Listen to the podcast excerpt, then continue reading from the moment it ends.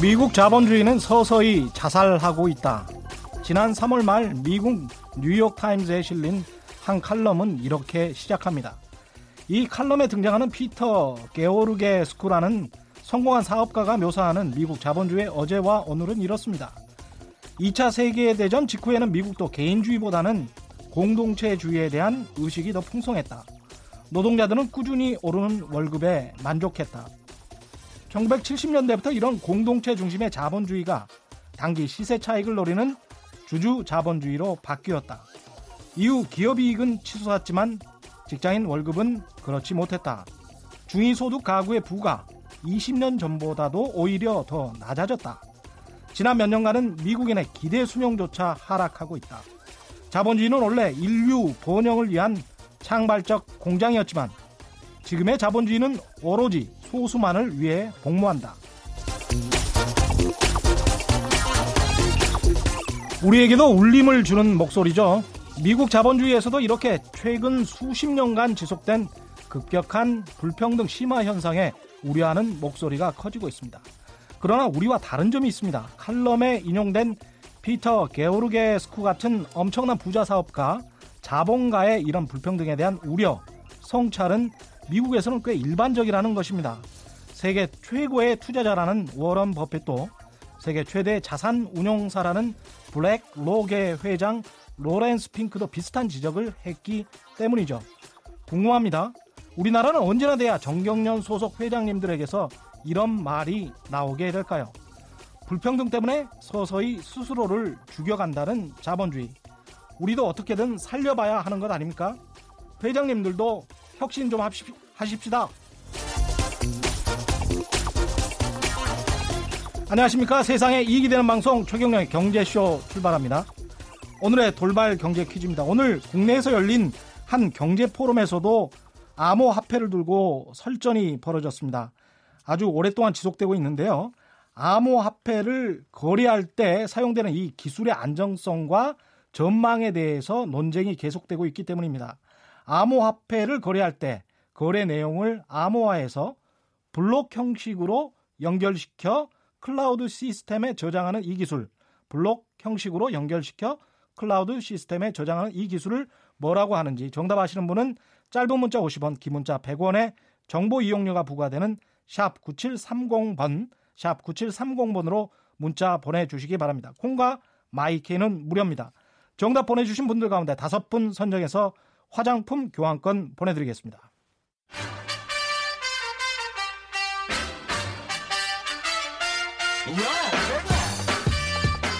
최경령이 원하는 건 오직 정의. 경제 정의를 향해 여러 걸음 깊이 들어갑니다. 최경령의 경제 쇼. 지난주 가뜩이나 어려운 자영업자를 현혹해 해서 돈을 약탈해가는 창업 컨설팅 실태를 한겨레 김한 기자가 출연해서 전해드렸죠. 청취자분들의 반응 아주 뜨거웠습니다. 자영업 약탈자들 보도 그 후 다양하고 심각한 피해 제보가 쏟아지고 있다고 합니다. 오늘 한 번 더 한겨레 김한 기자를 모시고 피해 실태와 이후 상황을 이야기합니다. 한겨레 김한 기자 스튜디오에 나왔습니다. 안녕하세요. 네, 안녕하세요. 자영업자들을 울리는 창업 컨설팅 실태를 지난주에 말씀하셨는데 겁주고 뭐 회유해서 점주들의 네. 권리금을 낮추고 대신 들어오는 사람에게는 부풀리기로 중간에서 권리금을 갈취하기도 한다는 내용이었습니다. 프랜차이즈 본사와 짜고 웃돈을 받아 챙기는 네. 형태도 지적이 됐고요. 보도 이후에 대표적인 창업 컨설팅 업체들의 관련 제보가 많이 들어왔습니까? 네, 뭐 쏟아지고 있다고 해도 과언이 아닐 정도인데요. 뭐 네. 수십 건의 제보들이 들어왔습니다. 특히 이제 저희가 실명으로 업체를 보도하지 않았음에도 불구하고 그 업체에서 계약을 했는데 어, 이런 일들을 당했다. 그러니까 어. 대표적으로는 뭐 매출을 부풀려 갖고 자기는 장사가 엄청 잘 되는 가게라고 소개를 받아 들어갔는데 네. 실제 들어가서 보니까 터무니 없더라. 어. 그래서 나, 자기가 나중에 알고 보니까 매출 조작이 장기간 지속적으로 있어 왔고 그걸 이제 뭐 창업 컨설팅이 당연히 알고 있었고 혹은 이제 방조했다. 뭐 이런 이제 제보들을 포함해서 그런 류의 제보들이 굉장히 많았고요. 네, 김한 기자가 보도한 그 업체였어요. 네, 네. 그 업체. 아. 그리고 그 업체에서 일했다는 창업 컨설 컨설턴트들, 그러니까 음. 직원들이죠. 예. 직원 중에서 자신도 좀 너무 양심의 가책을 받아서 어. 하다가 그만뒀다. 내부 직원들 네, 그리고 이제 저희가 보도한 내용보다 실태는 훨씬 심각하다. 뭐 이런 어. 류의 제보들도 많이 있었는데 예. 일관됐던 거는 이제 저희 보, 지난 보도에서 저희 보도에서도 나왔지만 이창원 컨설팅 업체가 더 많은 돈을 가져가는 구조. 음. 외에는 사실 다른 것에 전혀 뭐 법적인 부분이라든지 세무적인 부분이라든지 뭐 윤리적인 부분이라든지 이런 부분들에 대한 고려는 전혀 없다. 그러니까 예. 어 가게를 팔려는 사람과 살려는 사람 중간에서 이들을 매개시켜서 권리금에서 최대한 자기 몫을 챙겨가는 거. 이거 말고는 사실 아무런 관심이 없는 사업 영역이다. 뭐 이런 음. 제보들이 굉장히 많았습니다. 그렇군요. 의사 세명이 컨설팅을 끼고 떡다방처럼 병원을 열었다가 폐업했다. 뭐 이런 제보도 있었습니다. 네, 저희가 이제 기획보도 마지막 회차에 그 경기 남부권 신도시를 중심으로 해서 지금 건물 분양에서 예. 병원 입점을 매개로 어, 벌어지는 분양 사기 실태를 보도를 했었는데요. 예. 그 보도에서 이제 가장 중요한 게 이 건물이 병원이 입점할 거다. 그러니까 유동 인구가 많이 늘어날 거다. 음. 다른 상가들에 비해서 경쟁력이 있다. 음. 이렇게 이제 선전이 되면서 병원 입점 확정 이런 현수막만 걸려도 예. 평당 분양가가 100에서 300만 원 정도 높아지거든요. 그러니까 아. 그런 형태로 들어 와서 이제 사기를 당한 형태를 보도를 했었는데, 그러니까 예. 건물을 통째로 사기 분양하는 형태죠. 예. 말하자면. 근데 저희가- 들어올 것처럼 이야기를 네네네. 하고 근데 저희가 이제 보도했던 의사 분이 있었는데 그분이 어 저희가 이제 취재하는 기간 동안에만 음. 한 4, 50km 떨어진 지역에서 잇따라 세 개의 임대차 계약서를 써놓고 어 병원을 자기가 하겠다라고 이제 해서 분양하는 형태 실태를 보도를 해드렸는데 야, 그러면 뭐 사실상 어디에도 병원을 할 생각이 없었던 거네요. 그렇죠. 그러니까 이 분이 저희가 이제 녹취도 공개를 했는데 나는 네. 뭐 여기서 병원 하다가 어. 금방 뜰 거다. 나는 어. 그래도 아무런 문- 나는 오픈만 시켜주면 된다. 뭐 이렇게 어. 얘기를 해요. 그러니까 저희가 기사에서 그 의사가 배우다. 음. 이 분양 사기극을 총체적으로 어 이렇게 끌고 가는 뭐 이렇게 보도를 했는데 음. 저희 보도 이후에 그런 의사가 거기 한 명이 아주 예외적으로 있는 게 아니라 아예 의사 세 명이 한 컨설팅 업체를 끼고 떴다방처럼 병원을 열었다가 또 폐업하고 다른 건물에 가서 병원을 열고 다시 폐업하고 이 형태를 반복하고 있다라는 제보가 들어왔었습니다. 의사 자격증이 있는 사람들입니까 실제로? 그렇죠. 그러니까 병원 계약의 임대차 계약서는 의사만 어. 쓸 수가 있어요. 어. 그러니까 병원 입점 확정이라는 플랜카드를 걸면 예. 다른 사람들이 이제 다른 뭐 그 다른 상가를 분양받거나 음. 그걸 보고 이제 가게를 열려고 하는 사람들이 와서 음. 진짜 병원이 들어오는 거냐 이렇게 물어보지 않겠습니까? 예, 그렇죠. 계약 단계에서 아 그러면 이거 봐라 이 뭐 의사랑 우리가 임대차 계약을 맺어놨다 지금 그리고 공사도 하고 있지 않냐 예. 뭐 이렇게 하는 거예요. 그러면 그그 건물에 들어오는 사람들은 당연히 아 병원이 계약을 했고 의사가 예. 하- 이제 병원이 들어오나 보다 이렇게 생각을 하게 되잖아요. 그러네요. 네네. 그 구조에서 의사라는 직업군이 반드시 필요한 거죠. 왜냐하면 어. 의원 개원에 대한 임대차 계약서는 의사만 쓸 수 있으니까. 음. 그래서 이제 실제로 그렇게 하고 저희가 취재한 한 병원 창업 전문 컨설팅 업체는 사실상의 사무장 병원이죠. 그러니까 네. 자기네가 입지, 인테리어, 뭐. 그 음. 어떤 과가 입점할 건지 뭐 예를 들면 네. 내과인지 소아과인지 뭐 이런 것까지 다 정해놓고 다 세팅을 해놓은 상태에서 의사를 이제 그때 구하는 의사 거예요. 자격증만 네네. 완전히 바지 사장식으로. 그렇죠. 그러니까 그런 형태가 굉장히 지금 신도시 상가 분양에서 일반화되고 있다 음. 이런 제보들이 들어왔습니다. 아, 이 피해 금액이 얼마나 되나요? 이게 어 저희도 이제 추정할 뿐인데요. 왜냐하면 예. 그 다, 다른 상가 입점하신 분들이 자기 피해 금액을 공개하기 굉장히 꺼려하세요. 재산상의 문제가 예. 있기 때문에. 예. 근데 저희가 제보받은 이 건 같은 경우에는 예. 분양 금액이 대략 한 130억 정도 됩니다. 그러니까 음. 이 건물 전체가 그 사기 분양된 거기 때문에 예. 그러니까 통상적으로 이 병원 입점 사기에서 1차적으로 피해를 보는 게 약사들이에요. 예. 근데 약국이 신도시 상가, 신축 상가의 경우에 보통 10억에서 15억 사이 정도 들어갑니다. 음. 이 약사들은 병원이 입점할 것을 전제로 약속 받고 들어오는 사람들인데 예. 그러면 이 사람들이 최소한 10억에서 15억 정도 손해를 보는 거고 아이고야. 예, 그러니까 저희가 기사에서 썼던 의사 분이 예. 세 군데 병원을 개업하면서 그 분양했던 사기의 총액도 한 100억 가까이 되는 것으로 지금 야. 추정하고 있습니다. 이거 완전히 짜고 하는 것 같은데요. 근데 의사들은 일단 병원을 열었다가 뭐 영업이 안 돼서 내가 문을 닫았는데 어쩌란 말이냐 이렇게 주장할 수도 있을 것 같습니다. 나중에 뭐 검찰이나 경찰이 수사를 하면 네네. 예. 그러니까 그 부분이 굉장히 애매한데요. 예. 그래서 이들도 계약상의 조건을 지켜주기 위해서 음. 병원을 개원하는 것까지는 어떻게 해보려고 합니다. 음. 근데 이제 저희가 어, 취재에서도 의사 육성으로 직접 밝혔는데 음. 의사도 인정을 해요. 나는 그냥 끌려다니는 거다. 음. 나는 임대차 계약서만 써주면 컨설팅 업체에서 실제 병원 운영할 의사를 구해오겠다고 했다. 예. 그러니까 나는 그때까지 예. 다른 상가 분양에 말하자면 불쏘시개, 예. 뭐 치어리더처럼 예. 병원 입점 계약서 써주고 음. 실제 이제 병원 개원은 컨설팅 업체가 구하는 아까 제가 말씀드렸던 사실상 이제 바지 의사 격인 예. 사람을 불러다가 이제 개원을 해야 되는 거죠. 어. 근데 그렇게 되지 못하면, 그러니까 의사를 못 구하게 되면 음. 이게 이제 그때부터 문제가 발생하기 시작하는 거예요. 그러네요.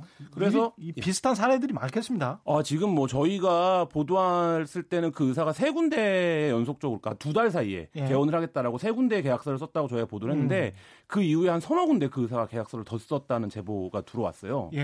그러니까 완전히 음. 저- 저희도 이제 처음에 취재를 시작할 때는 이게 굉장히 좀 예외적이고 예. 이 의사의 일탈적인 행위일 수는 아닐까라는 그 신중함을 가졌었는데 음. 그 이후에 들어온 제보의 양상들을 보면 음. 이것이 굉장히 조직적이고 누군가 보이지 않는 손에 의해서 이런 방식으로 지금 상가 분양을 하는 게 음. 예. 굉장히 만연화되어 있다 이런 걸 이제 확인할 수 있었습니다. 피해자들이 사전에 이게 사기다라는 것을 알 수 있는 방법이 전혀 없습니까? 현재로서는 그 방법이 굉장히 그 어려운데요. 어. 그러니까 병원 의사랑 예. 건물주랑 쓴 임- 정상적인 임대차 계약서를 받고 음. 병원이 어 인테리어 하는 것도 자기 눈으로 확인을 했고 예. 그리고 이제 자기는 들어온 거란 말이죠. 예. 그거에 상응하는 금액을 지불하고 예. 들어왔는데 실제 병원이 오픈하지 않아요. 음. 그리고 오픈을 하더라도 굉장히 부실한 형태로 오픈이 됩니다. 예. 그러니까 왜냐하면 계약서상에는 뭐 병원 4개가 들어올 거다, 뭐 음. 7개가 들어올 거다 이렇게 이제 계약을 할 때 들었는데 예. 실제 병원은 뭐 하나만 들어온다든지 그냥 서류상에 작성된 건 아니고 그렇게 듣기만 한 거고. 그러니까 어떤 경우에는 특약으로 들어가 있기도 예. 하고요. 어떤 경우에는 구두로 설명이 되기도 하는데 그렇죠. 그러니까 이거를 믿을 수밖에 없는 현혹되는 이유가 뭐냐면 예. 건물에 크게 붙어 있다라는 거예요. 현수막이. 그러니까 예. 예를 들면 뭐 내과, 소아과, 정형외과, 피부과 입점 예정 예. 뭐 이런 식으로 붙어 있기 때문에 음. 아 그리고 보면 건물에 4, 5층의 병원 공사를 하고 있어요. 음. 그러면 뭐 한 두 개 층 정도를 쓰면 병원이 몇 개는 들어오겠거니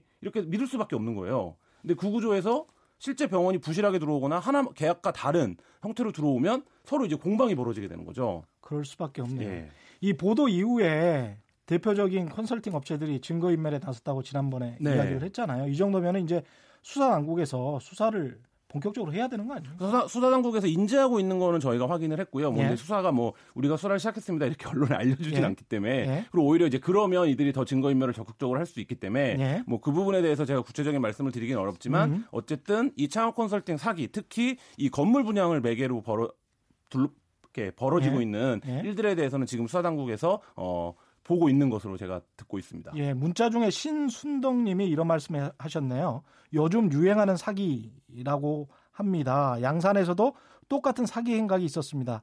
의사라는 가운을 입고 사기극을 벌이다니 박탈해야지요 자격증. 이 문제도 의사협회에서 곰곰이 좀 논의를 해봐야 된다고 생각을 합니다. 의사 의사의 자격증을 박탈할 수 있는 곳은 이제 대한의사협회밖에 그렇죠. 없잖아요. 네. 예. 그러니까 이 부분을 사기와 의료법 음. 위반과 공인중개사법 위반이 다 겹쳐져 있는 부분인데요. 네. 그 부분에서 저희가 주목했던 부분은 네. 지금까지 의사나 약사와 같은 전문가 집단은 음. 자영업 구조에서도 상대적으로 좀 안정적이다라고 일반적으로 생각이 되어 왔어요. 네. 근데 지금 이 상가 분양의 측, 면에서 놓고 보면 이 의사와 약사까지도 이렇게 컨설팅에 휘둘리는 음. 사기의 이제 주체 혹은 피해 주체로 등장을 했다라는 점이 이 창업 컨설팅 업체가 얼마나 이 자영업 시장을 좀 먹고 있는지를 음. 좀 보여주는 극단적인 사례가 아닌가 싶습니다.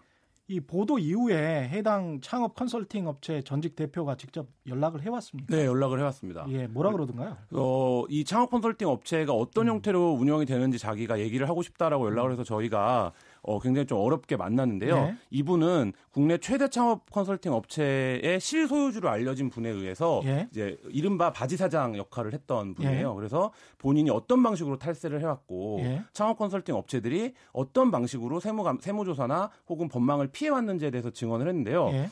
대표적인 게 이런 겁니다. 뭐그 신생 법인의 경우에는 음. 세무조사를 받지 않, 안 받는 게 이제 관행처럼 되어 있습니다. 한 3년이나 어. 이렇게까지는. 예. 그러니까 이들은 세무조사를 피하기 위해서 음. 계속적으로 업체를 바꿉니다. 음. 그러니까 한 3년 정도 하다가 그 안에 사업 내용은 똑같은데 업태 이제 법인만 바꾸는 거예요. 예. 그러면 다시 신생 법인이 되기 때문에 세무조사를 받지 않는 거죠. 어. 뭐 이런 형태로 계속적으로 악용을 한다든지 예. 아니면 권리금이 대부분 현금 거래가 되는 점 때문에 음. 그걸 받는 통장을 제3자의 통장으로 하는 거예요. 예를 들면 본인의 다양하게. 하는군요. 네. 예. 뭐 그런 방식으로 법망을 계속 피해왔다라는 음. 거를 이제 저희한테 증언을 했습니다. 8118님은 가짜 세입자들이고 임대됐다고 사기치는 부동산 업자도 많아요. 참고하세요. 이 부분도 방송 한번 해주세요. 이렇게 말씀하셨고요. 이게 지금 평생 모은 재산이나 노후 자금에 빚까지 얻었다가 날린 자영업자들 아닙니까? 그렇죠. 이 콘서턴트들에게 어떤 책임을 지우거나 보상을 받을 수 있는 어떤 법적 구제책 같은 거 있습니까? 그 부분에서 지금 법과 제도의 미비가 있는데요. 그래서 음. 국회에 관심 있는 의원들도 우리가 뭐 어떤 것들을 좀 입법하면 좋겠냐 네. 이런 이제 저 문의도 오고 하는데요. 그러니까 지금 현재 상가 거래는 공인중개사만 할 수 있도록 되어 있습니다. 자격증을 가진. 예. 그러니까 그 부분을 유념하셔야 됩니다. 그러니까 예. 기본적으로 공인중개사를 통하지 않은 음. 어, 점포 임대차 계약이나 혹은 뭐 소개, 알선은 위험하다 이 부분에 음. 대한 인식이 좀 필요하고요. 예. 어, 그 다음에 정부가 나서야 됩니다. 그러니까 예를 들면 그렇죠. 창업시장이 매년 100만 명이 진입하고 80만 명이 폐업하는 상황인데 예. 이 부분에서 이거를 주요하게 거래를 성사시키는 예. 산업에 대한 아무런 법제가 없다라는 건 사실 지금까지 음. 이 부분에 대한 책임을 사실상 방기해 왔다. 그러네요. 서둘러야 된다. 이렇게 생각이 됩니다. 네, 알겠습니다. 오늘 말씀 감사합니다. 지금까지 한결의 김한 기자와 함께했습니다.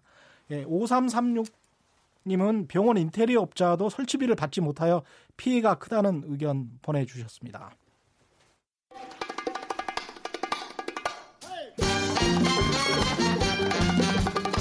유쾌한 경영시의 한국경제 오도독 최경영의 경제쇼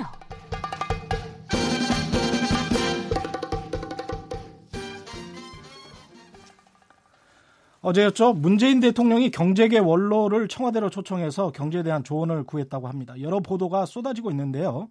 어떤 얘기가 오갔는지 직접 참석하신 분 가운데 한 분을 연결해서 자세히 이야기 들어보겠습니다. 참여정부 때 공정거래위원장을 지내셨죠. 강철규 서울시립대 명예교수십니다. 교수님 안녕하세요. 네, 안녕하십니까. 예. 어제 청와대에서 경제 원로들과 간담회가 열렸는데요. 어제가 경제 원로들과는 첫 간담회였습니까? 음, 네, 그렇다고 생각합니다. 예, 그렇군요. 오늘 나온 보도를 보니까 주로 뭐 쓴소리, 우려 이런 제목이 주를 이루고 있습니다. 어제 분위기도 뭐 쓴소리, 우려 이랬습니까?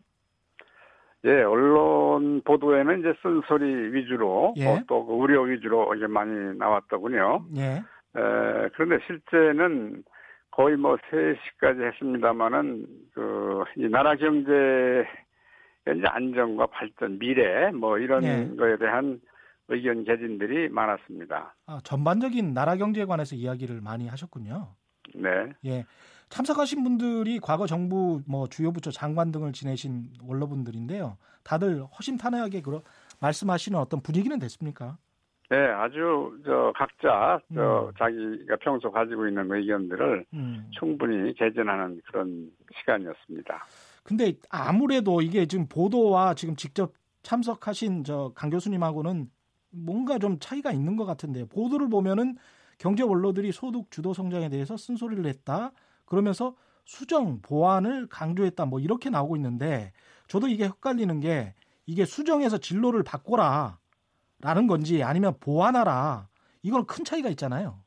네. 그 약간의 의견 차이는 있지만은 예. 전체적 분위기는 이 좀 수정해서 보완해라 하는 그런 취지였습니다. 아, 수정도 하고 보완도 해라. 그런 그렇습니다. 말들이 동시에 네. 나왔군요. 네, 네. 어 떤 부분을 주로 수정하고 보완하라 뭐 이렇게 이야기가 나왔나요? 이게 어제 내- 나온 얘기 수- 소득 주도 성장에 관련된 얘기 중에는 예. 이제 생산성에 맞는 임금을 음. 도입하자 이런 얘기도 있었고 예. 조금 비판적인 견해는 이제 이게 소득 정책이냐 인권 정책이냐 뭐 이런 이제 얘기도 아, 좀 있었고 예. 어, 최저임금에 대해서 좀 소- 부정적이었네요. 예. 그런 분도 있었습니다. 그리고 예. 그 소득주도 성장이 이제 예, 해서 비유를 해서 옳은 약도 이게 투약한 그 양과 방법 양과 방법. 중요하다. 예. 뭐 이래서 이런 것은 옳지만은 소득주도 성장은 앞으로 계속 추진돼야 되지만은 예. 그이 투약하는 양과 방법을 잘 고려해서 해라 이런 얘기도 음. 있었고요. 예. 그다음에 이제 이 소득주도 성장과 관련해서 이 중하위 이거 제가 한 얘기입니다만은 네. 중하위 층 소득 증가가 중요하다. 이거는 뭐 그렇죠. 틀린 얘기가 아니거든요. 그럼요. 네, 이를 그럼요. 위해서는 그 무슨 창업 또는 투자 증가 음. 아, 이런 걸 통해서 일자리가 늘어나는 것이 핵심이거든요. 예. 어, 그런데 예, 정부가 그런 정책들은 물론 이제 고려하고는 있겠지만은 예.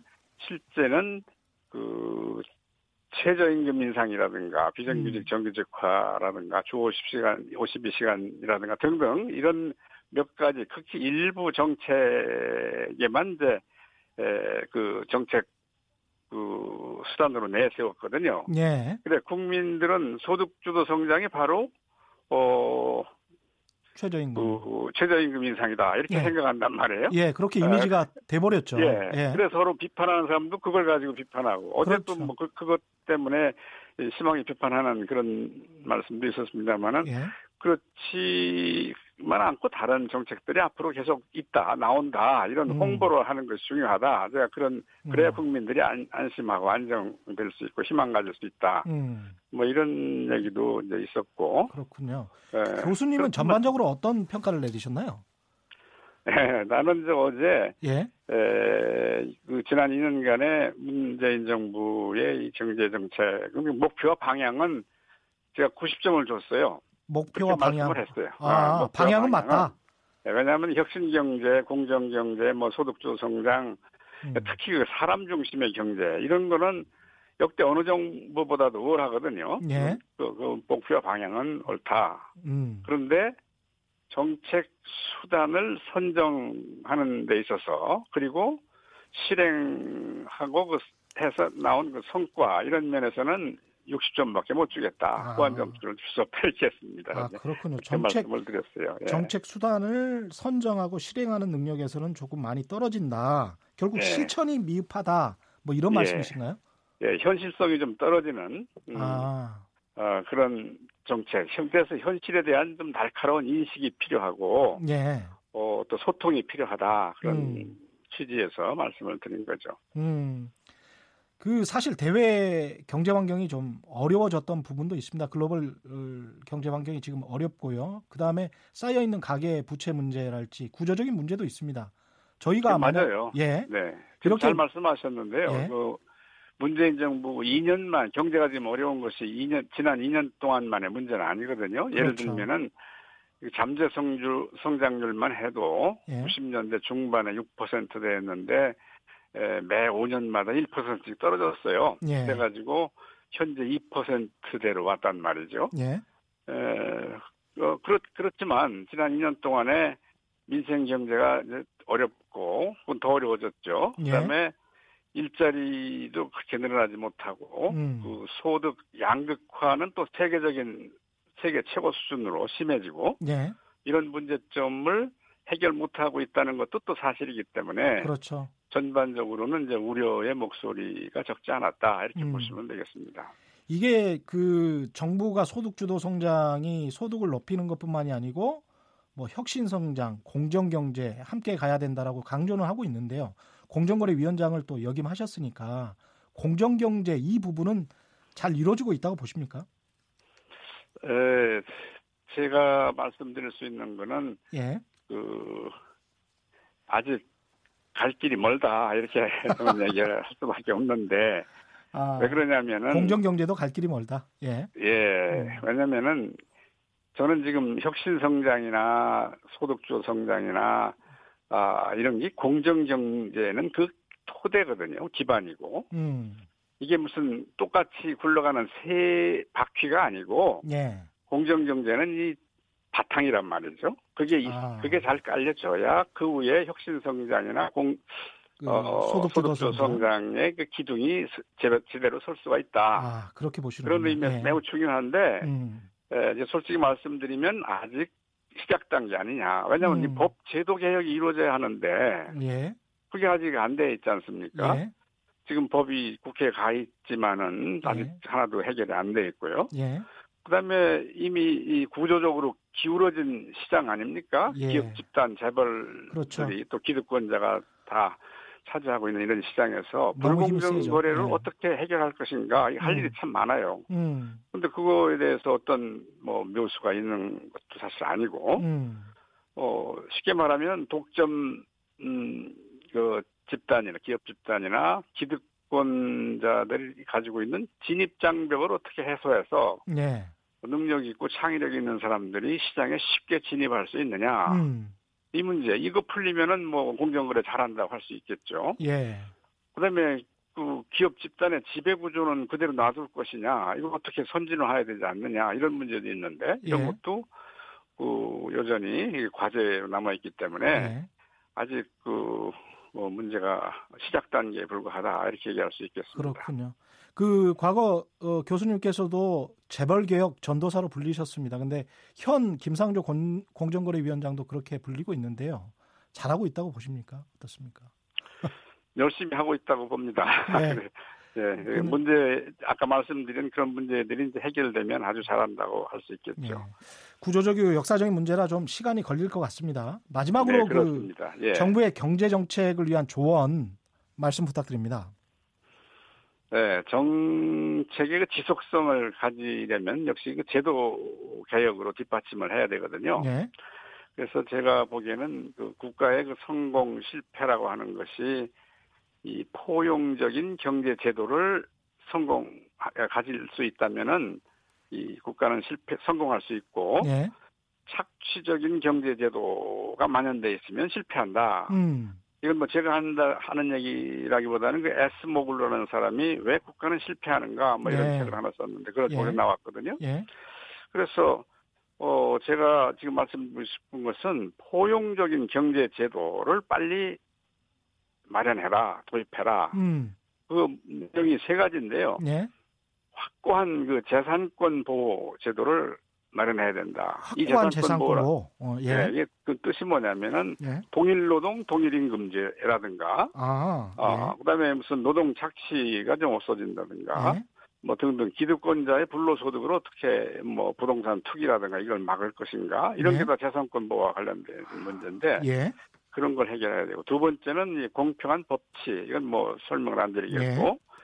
그 다음에 이제 세 번째가 나와 관련되기도 합니다만은 자유롭고 공정한 교환과 거래 제도가 마련돼야 된다. 공정거래 제도가 마련돼야 예. 된다는 예. 얘기입니다. 예. 근데 그것이 되면은 포용적 경제 제도가 마련되는 것인데 음. 그렇게 되면 정부 경제 정책도 대- 에, 순탄하게 진행될 수 있겠다 그렇게 생각합니다. 네, 오늘 말씀 감사합니다. 지금까지 공정거래위원장을 역임한 강철 강철규 서울시립대 명예 교수였습니다. 고맙습니다. 네, 감사합니다. 헤드라인 뉴스입니다. 캐나다가 철강 긴급 수입 제한 조치에서 한국산을 제외하기로 했습니다. 미국을 중심으로 무역 보호주의가 확산한 가운데 지난 20년 전보다 관세가 세계 경제에 미치는 악영향이 커졌고 그 중에서도 한국이 받는 타격이 가장 커졌다고 국제통화기금이 지적했습니다. 땅 속에서 분해되지만 잘 찢어지던 기존의 생분해성 비닐봉지의 문제가 해결된 바이오 플라스틱 기반 생분해성 고강도 비닐봉지가 국내 연구진에 의해 개발됐습니다. 일부 차량용 공기청정기 제품들이 공기청정이나 유해가스 제거 효과가 없는 것으로 나타났습니다. 지금까지 라디오 정보센터 조진주였습니다. 네, 오늘의 돌발 경제 퀴즈 한 번 더 내드리겠습니다. 오늘 국내에서 열린 한 경제 포럼에서도 암호 화폐를 두고 설전이 벌어졌습니다. 암호 화폐를 거래할 때 사용되는 이 기술의 안전성과 전망에 대해서 논쟁이 계속되고 있기 때문인데요. 암호 화폐를 거래할 때 거래 내용을 암호화해서 블록 형식으로 연결시켜 클라우드 시스템에 저장하는 이 기술을 뭐라고 하는지 정답을 아시는 분은 짧은 문자 50원, 긴 문자 100원에 정보 이용료가 부과되는 샵 9730번, 샵 9730번으로 문자 보내주시기 바랍니다. 정답 보내주신 분들 가운데 다섯 분을 선정해서 화장품 교환권 보내드리겠습니다.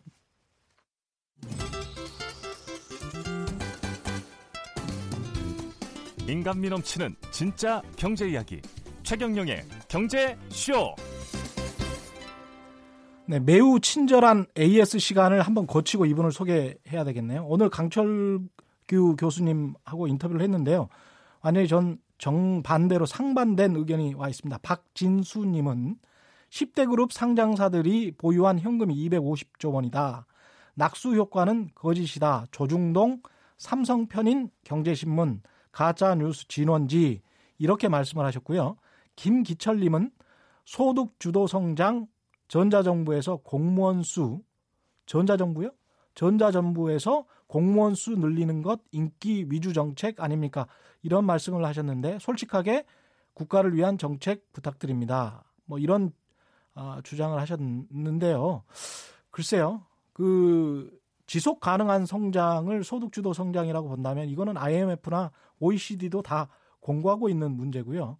실제로 박근혜 전 대통령도 경제 민주화 정책을 주장을 해서 당선이 되셨던 거 기억하실 겁니다. 그리고 기초연금을 어, 노인들에 대한 기초연금을 두 배 인상하겠다라는 현수막도 굉장히 크게 걸어서 대선 전에 여의도에 아주 가득했었습니다. 그런 저런 생각들을 해본다면 전반적인 세계적인 그 끊을 수 없는 어떤 트렌드가 아닌가 그런 생각도 합니다. 자, 책에서 찾는 경제의 길, 책으로 읽는 경제 시간입니다. 홍순철 북 칼럼니스트 나오셨습니다. 안녕하십니까? 네, 안녕하세요. 오늘 소개해 주실 책은 뭔가요? 예, 오늘은 노인을 위한 시장은 없다라는 음. 제목의 책인데요. 예. 요즘 노년 세대에 대한 여러 가지 이야기들이 나오고 있습니다. 뭐 예. 실버다, gray다, 뭐 old, 시니어. 사실 우리가 이제 고령 사회에 접어들게 되면서 자주 접하게 되는 그런 단어들인데요. 끊임없이 새로운 시장을 개척해야 되는 뭐 마케터, 브랜딩 매니저들은 더욱더 이 노년 세대를 위한 시장에 열을 올리고 있습니다. 음. 그리고요, 노년 세대를 위한 상품과 서비스라고 하면 우리는 보통 머릿속에 은퇴 이후 혹은 신체적으로 약간 불편한 분들을 위한 무언가 예. 이런 생각을 하고 있다라는 거죠. 음. 근데 이 책은 바로 이러한 시선과 접근이 잘못되었다라고 어. 조언을 하고 있는 건데요. 예. 노년 세대를 위한 구세대적인 시각과 태도가 음. 오히려 노년 세대를 사회로부터 분리시키고 있고 예. 그들의 가치를 평가 절하하는 일이 되어버리고 있다. 음. 그리고 이제는 노년을 어떤 안락한 여생을 보내는 그런 시기가 아니라 예. 새로운 삶이 시작되는 시기로 인식해야지만 새로운 시장을 볼 수 있다라는 건데요. 음. 이 책은 다양한 사례 분석을 통해서 시니어 비즈니스가 빠질 수 있는 함정들을 제시하면서 앞으로 장수 경제의 미래를 밝힐 수 있는 혁신적인 제품과 서비스를 어떻게 개발해야 되는지 그 방법을 함께 제시해주고 음. 있습니다. 좋은데요. 그러니까 기존 편견에 질문을 던지는 역발상의 책들을 지금 많이 소개해 주시고 있는 것 네. 같은데요. 이 책도 그런 책인 것 같습니다. 그러니까 그러니까 이제 앞으로 다가올 미래 사회에서는 노인을 노인으로 바라보는 순간 마케팅이 실패할 수밖에 없다. 그렇습니다. 예. 그래서 책 제목이 노인을 위한 시장은 없다. 아. 라는 건데요. 이 책의 저자인 조지프 코글린이라는 분을 주목할 필요가 있습니다. 예. 이분이 50세 이상 인구를 위한 기술과 디자인을 연구하는 분이십니다. 예. 미국의 MIT AgeLab 창립자이고요. 예. MIT와 슬론 경영대학원에서 학생들을 가르치고 있는데 음. 이 책을 통해서 고령화의 공포를 이겨낼 희망의 경제학을 제시하겠다라고 음. 이야기하거든요. 예. 요즘 모든 비즈니스가 시니어 비즈니스에 대해서 관심이 있습니다. 음. 장수 경제 시대에 돌입하고 있기 때문인데요. 예. 기존 시니어 비즈니스의 한계가 분명히 있다라는 거죠. 그리고 음. 새로운 접근, 혁신 전략을 책을 통해 이야기를 하고 있는데 예. 앞으로 노년 세대에 진입하는 사람들이 누구인지를 먼저 살펴볼 필요가 있습니다. 음. 지금 우리나라도 마찬가지고요. 주요 예. 선진국들은 베이비붐 세대들이 지금 노년 세대에 진입하고 있습니다. 그렇죠. 이분들을 노인이라고 부르는 걸 본인들도 탐탁해하지 않을 거고요. 예. 노인이라고 부르기에는 너무 젊으세요. 그렇습니다. 그렇죠. 요즘 네. 보면 주도적이고 자립적이고 기술에 능숙하고 음. 요즘 우리나라만 하더라도 유튜브 스타 가운데 얼마나 많은 시니어 분들이 계십니까? 그렇습니다. 예. 또 얼마 전에 할담비 신드롬이라고 해서 KBS 맞습니다. 예, 프로그램에 예. 나오셔가지고 예. 손담비에 미쳤어를 부르는 예. 70세 넘으신 그 어르신들을 보면 예. 과거에 우리가 어르신에 대해서 갖고 있었던 생각과는 완전히 예. 다르다는 것을 확인하게 되는데요. 네. 품격 있는 삶을 꿈꾸고 기술에 능숙하고 이러한 베이비붐 세대들이 노년 세대에 진입하게 되기 때문에 음. 이들을 새로운 시각으로 바라보고 이들을 위한 어떤 브랜딩과 마케팅 전략을 세워야 된다라고 이야기를 하고 있는 겁니다.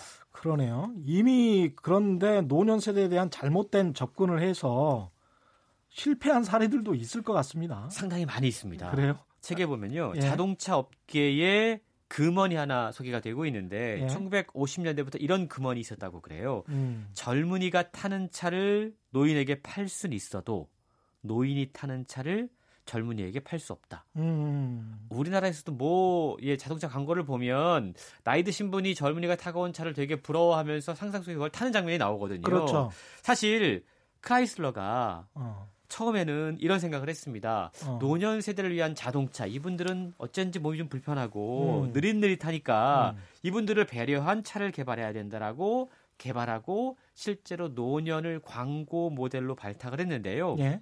처절하게 실패했습니다. 잘 안 됐군요. 어. 이 경험 이후에 예. 젊은이가 타는 차를 노인에게 팔 수는 있어도 음. 노인이 타는 차를 젊은이에게 팔 수 없다라는 말이 음. 생겨났는데요. 음. 비슷한 사가 또 있습니다. 음. 노인들이 종종 이유식을 사서 먹는다. 어. 라는 조사 결과를 확인한 예. 한 유명한 예, 식품 회사가요. 예. 재료를 미리 으깬 노인 전문 식품을 10년 동안 열심히 연구를 해서 발표를 했습니다. 예. 어땠을까요? 노정분들이 이걸 좋아했을까요? 마찬가지로 처참한 실패를 그렇군요. 겪었다라는 겁니다. 이게 일종의 자존심과 관련돼 있는 것 같습니다. 그렇죠. 예. 요즘 더더욱 노년 세대들은 음. 자신을 노인이라고 일종의 낙인 찍어버리는 순간 음. 그런 제품을 오히려 거부하게 되거든요. 기분 나빠하는 거군요. 그렇죠. 어. 이런 실패들 때문인지 모르겠지만 여전히 노년 세대가 중요하다는 걸 알면서도 예 인구 비중이 줄어드는 젊은 세대의 마케팅을 지금 집중할 수밖에 없다라는 건데요. 음. 고령화 시대가 다가오고 있지만 노년 시장에 제대로 대응하지 못하거나 그 시장을 외면했던 이유가 바로 여기에 있는데 이제는 이런 발상이 바뀌어야 된다라고 이야기하는 아, 것이죠. 그렇군요. 그렇다면 이 책에서는 고령화 시대에 성공할 수 있는 마케팅 전략 뭐라고 이야기하나요? 예, 이 책의 핵심 메시지를 한 문장으로 요약하자면 필요를 넘어 욕구를 읽어라 라고 하는 욕구. 겁니다. 예. 실제로 노년, 노인 그러면 많은 분들이 아, 이 노년들을 위한 기초적인 생리 수준을 어떻게 좀 음, 음. 해결해 줘야 될까라는 생각을 하게 되는데 노년을 위한 디자인 혹은 다른 요소는 따질 겨를 없이 마치 노년을 환자 취급하면서 음. 아이디어를 고민하고 있다는 겁니다. 그러네요. 실제 노인들은 그렇지 않다라는 거죠. 예. 노년 세대들도 젊은 세대들과 마찬가지로 음. 사회의 일원으로 인정받고 싶은 욕구가 있고요. 예. 이걸 충족시키고 한, 한다라는 겁니다. 그러니까 음. 우리의 기존 관점에서 그들의 필요가 뭘지를 고민할 게 아니라 그들의 욕구가 뭔지를 들여다보라는 건데 음. 특히 인터넷과 컴퓨터에 익숙한 그리고 음. 여유 있는 경제력을 바탕으로 한 다양한 문화를 맛본 베이비붐 세대들이 더욱더 그럴 수밖에 없다라는 겁니다. 그러네요. 필요에 매몰되지 말고 어. 노인의 관점에서 그들의 욕구가 무엇인지 들여다보면 새로운 어떤 시장 전략을 세울 수 있다는 것이죠. 예, 젊은 사람들이 쓰고 입고 마시는 거 저거를 나도 한번 해보고 싶다 이런 욕구가 있을 것 같습니다. 그렇습니다. 예, 그러니까 이게 필요가 아니라 욕구, 감정에 주목하라는 이야기인데 하지만 일반적으로 노년 세대들이 자신들의 욕구를 감정을 잘 안 드러내잖아요. 특히 우리나라 사람들은 그런 거. 실제로 그렇습니다. 예. 실제로 이 책에 보면요. 음. 노년 시장에서 성공하기 쉽지 어려운 또 다른 이유가 음. 누구의 목소리를 들어야 할지 알기 음. 어렵기 때문이다라고 지적하고 예. 있는데요. 예. 노년 시장들의 주체들은 예. 자신들의 욕구를 명확하게 표현하지 않습니다. 어. 상품에 대한 평가에 소극적이고 또 스스로 음. 왜곡된 노인 개념에 얽매이는 경우도 있고요. 아. 노후에 뭐가 필요한지 잘 모르는 경우도 있습니다. 내가 이래도 되나? 뭐 그렇죠. 이런 생각. 이 나이에 내가 이래도 어. 되나 생각을 한편으로 하고 있다라는 거죠. 예. 그래서 이 책은요. 노인들의 욕구를 읽어내기 위해서는 음. 중장년 여성의 목소리에 주목하라. 음. 라는 흥미로운 조언을 하고 있는데요. 네.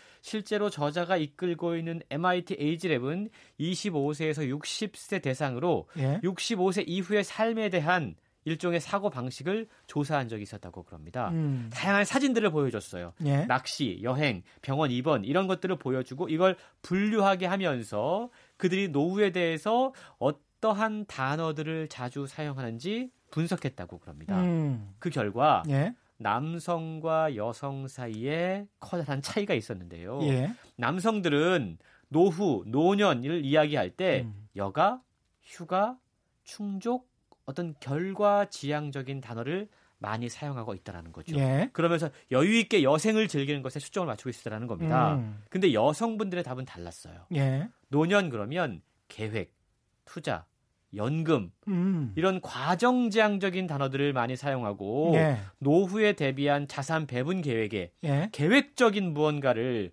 과정을 여성은 훨씬 더 현실적이라고 볼 수 있겠습니다. 그러니까 남성과 달리 여성들은 은 어떤 인생을 예. 은퇴 이전과 이후로 음. 양분하는 편견으로부터 자유로웠기 때문에 음. 여성들의 목소리에 귀를 기울일 때 진짜 노년 세대의 욕구를 읽어낼 수 있다라고 책은 지적하고 있는 겁니다. 남성보다는 여성들의 욕구에 집, 집중해야 될 필요가 있겠습니다. 지금 상당히 많은 문자들이 오고 있는데요. 김미숙님, 노인이라는 단어의 정의도 바꿔야 할 듯 합니다. 나이가 아닌 열정과 꿈이 없는 사람. 맞습니다. 예, 열정과 꿈이 없으면 청년도 노인이죠. 0073님, 노인은 그냥 태어난 지 오래된 사람입니다. 비슷한 말씀이신 것 같고요. 0277님, 저도 노인입니다. 정확한 지적 감사합니다. 이 프로그램 진짜 최고. 아유, 고맙습니다. 예, 이런 뭐 격려 말씀들 고맙습니다. 많은 기업들이 이제 고령화 시대에 대비한 전략을 세우고 있습니다. 이 책이 뭔가 새로운 방향을 제시해 줄 수도 있을 것 같습니다. 근데 음. 이 책의 저자 그리고 저자가 속한 곳이 디자인을 연구하는 곳이라고 말씀을 예. 드렸잖아요. 그러니까 노년들을 위한 디자인을 심각하게 좀 고민을 해야 된다는 건데 네. 예를 들어서 노년 세대들이 자신의 몸에 이상을 느꼈을 때 스스로 응급 구조대를 호출할 수 있는 개인 응급 응답 시스템이라고 하는 게 있습니다. 예. 이게 정말로 노년 세대들에게 필요한 서비스죠. 예. 그런데 이게 어떻게 만들어져 있냐면 음. 목걸이식으로 돼 있어요. 어. 버튼이 내장돼 있습니다. 예. 근데 노년 세대들이 이걸 차고 있을 때 어떤 느낌이 들까요? 어, 나는 글쎄요. 이게 아 이게 힘들 아니 그게 마치 또 어떻게 보면 어 이게 나를 얽매고 있는 그렇죠. 것 같기도 하고 예. 그러니까 나는 살 날이 얼마 남지 않은 부담스러운 존재네, 사회 악이네라는 생각을 아, 사회 악까지는 아니지만 굉장히 예, 예, 좀 그런 부정적인 생각들을 힘들어하실 것 같아요. 예, 예, 예. 본인뿐만 아니고 예. 그러한 이미지를 주변 사람들에게도 음. 전달할 수 있다는 겁니다. 그러니까 지금까지 노년 세대를 위한 만들어진 제품들 분명히 필요한데 디자인적인 측면에서는 음. 아직 개선이 많이 필요한 부분이 있다라는 건데요. 예. 이걸 조금만 다르게 생각해 보자라는 겁니다. 예. 기술이 발달하면서 똑같은 역할을 하면서 부정적인 이미지를 주지 않을 수 있는 상품들 음. 이게 바로 이 책에서 강조하고 있는 보편적 디자인이라고 하는 건데요. 보편적 디자인. 예. 굳이 노년 세대를 위한 제품을 만들려고 하지 말고 누구나 다 쓸 수 있는. 누구나 다 쓸 수 있는 예. 그러면서 노년 세대들이 편리하게 이용할 수 있는 음. 노년 세대들이 도움이 되면서도 연령에 관계없이 모두에게 도움이 되는 상품과 서비스를 예 담은 음. 기술 그것이 보편적 디자인이다. 예. 그것을 고민하는 것이 필요하다라고 이야기를 하고 있고요. 예. 더불어서 음. 초월적 디자인이라고 하는 것도 소개를 하고 있어요. 예. 이건 뭐냐면요. 예.